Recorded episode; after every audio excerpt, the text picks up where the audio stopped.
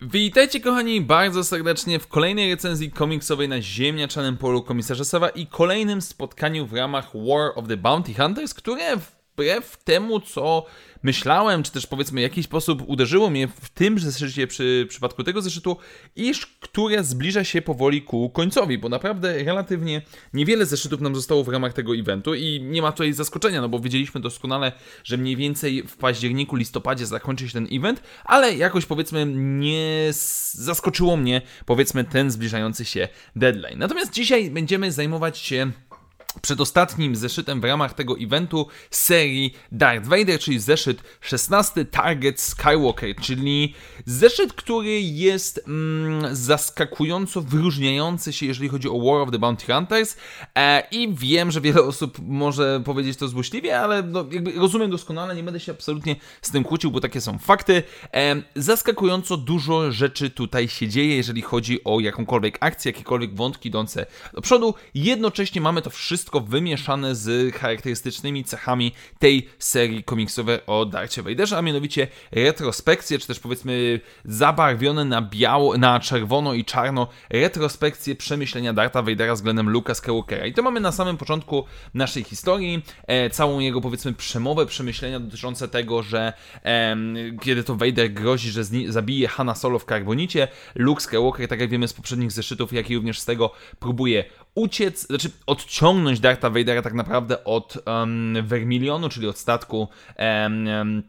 Crimson Dawnu. No, w międzyczasie oczywiście Luke zostaje przechwycony przez jednych z łowców nagród, którzy znajdują się na orbicie, którzy zostają zanihilowani przez Darta Vadera. No i zaczyna się zaskakująca rzecz, a mianowicie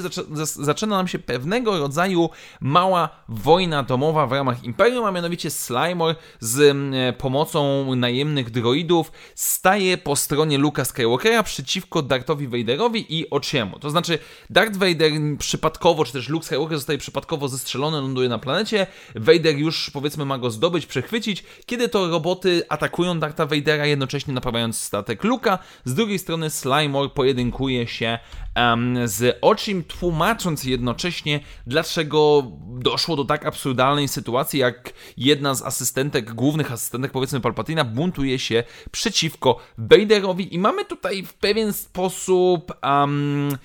pokazanie wątku walki wewnętrznej, nawet nie tyle walki wewnętrznej, co wobec kogo jest się lojalnym w Imperium, ponieważ Oczy po swoich przygodach z Darthem Vaderem absolutnie, nazwijmy to, wierzy w niego, jest absolutnie po jego stronie. Z drugiej strony Slimor, e, która postrzega mm, Luka Skywalkera jako e, zasób, jako ten aset, który może zostać przyjęty przez Palpatina um, i który zastąpi w pewien sposób Dartha Vadera, no a jak nie ma miejsca na Dartha Vadera, no to on oczywiście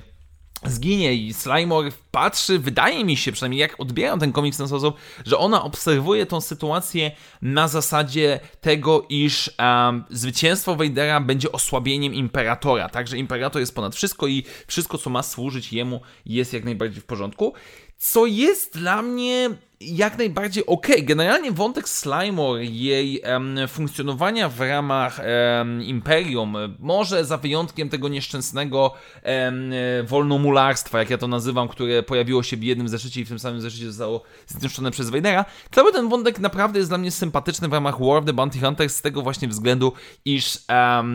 walki wewnętrzne imperium zawsze są dla mnie jak najbardziej w porządku. Zawsze, kiedy mamy jakieś imperium, kiedy mamy jakąś um, wielki, wielkie państwo, organizację polityczną, walki te wewnętrzne zawsze są dla mnie jak najbardziej na plus. No i oczywiście pod sam koniec mamy również e, dodatkowy atak, e, czy też powiedzmy rozpoczęcie ataku hatów pod dowództwem Boku, którzy próbują przejąć Hana solo, e, ale na oczywiście Vader skupia się tutaj przede wszystkim na Luke'u Skywalkerze i cały czas wierzy w to, że Luke... Mm, że Luke stanie po jego stronie, poczuje, co to jest prawdziwy strach. I nadal za bardzo nie widzę jak tutaj jeszcze Vader miałby przejść do powiedzmy tego Vadera, którego znamy w mm, z Powrotu Jedi, tak, tak który, który jakby bardziej jest zbliżony ku swojemu synowi, więc zobaczymy jak to będzie wyglądało. Generalnie rzecz ujmując, zeszyt napakowany akcją, która też idzie do przodu, która nie jest po prostu akcją dla samego powiedzmy naparzania się,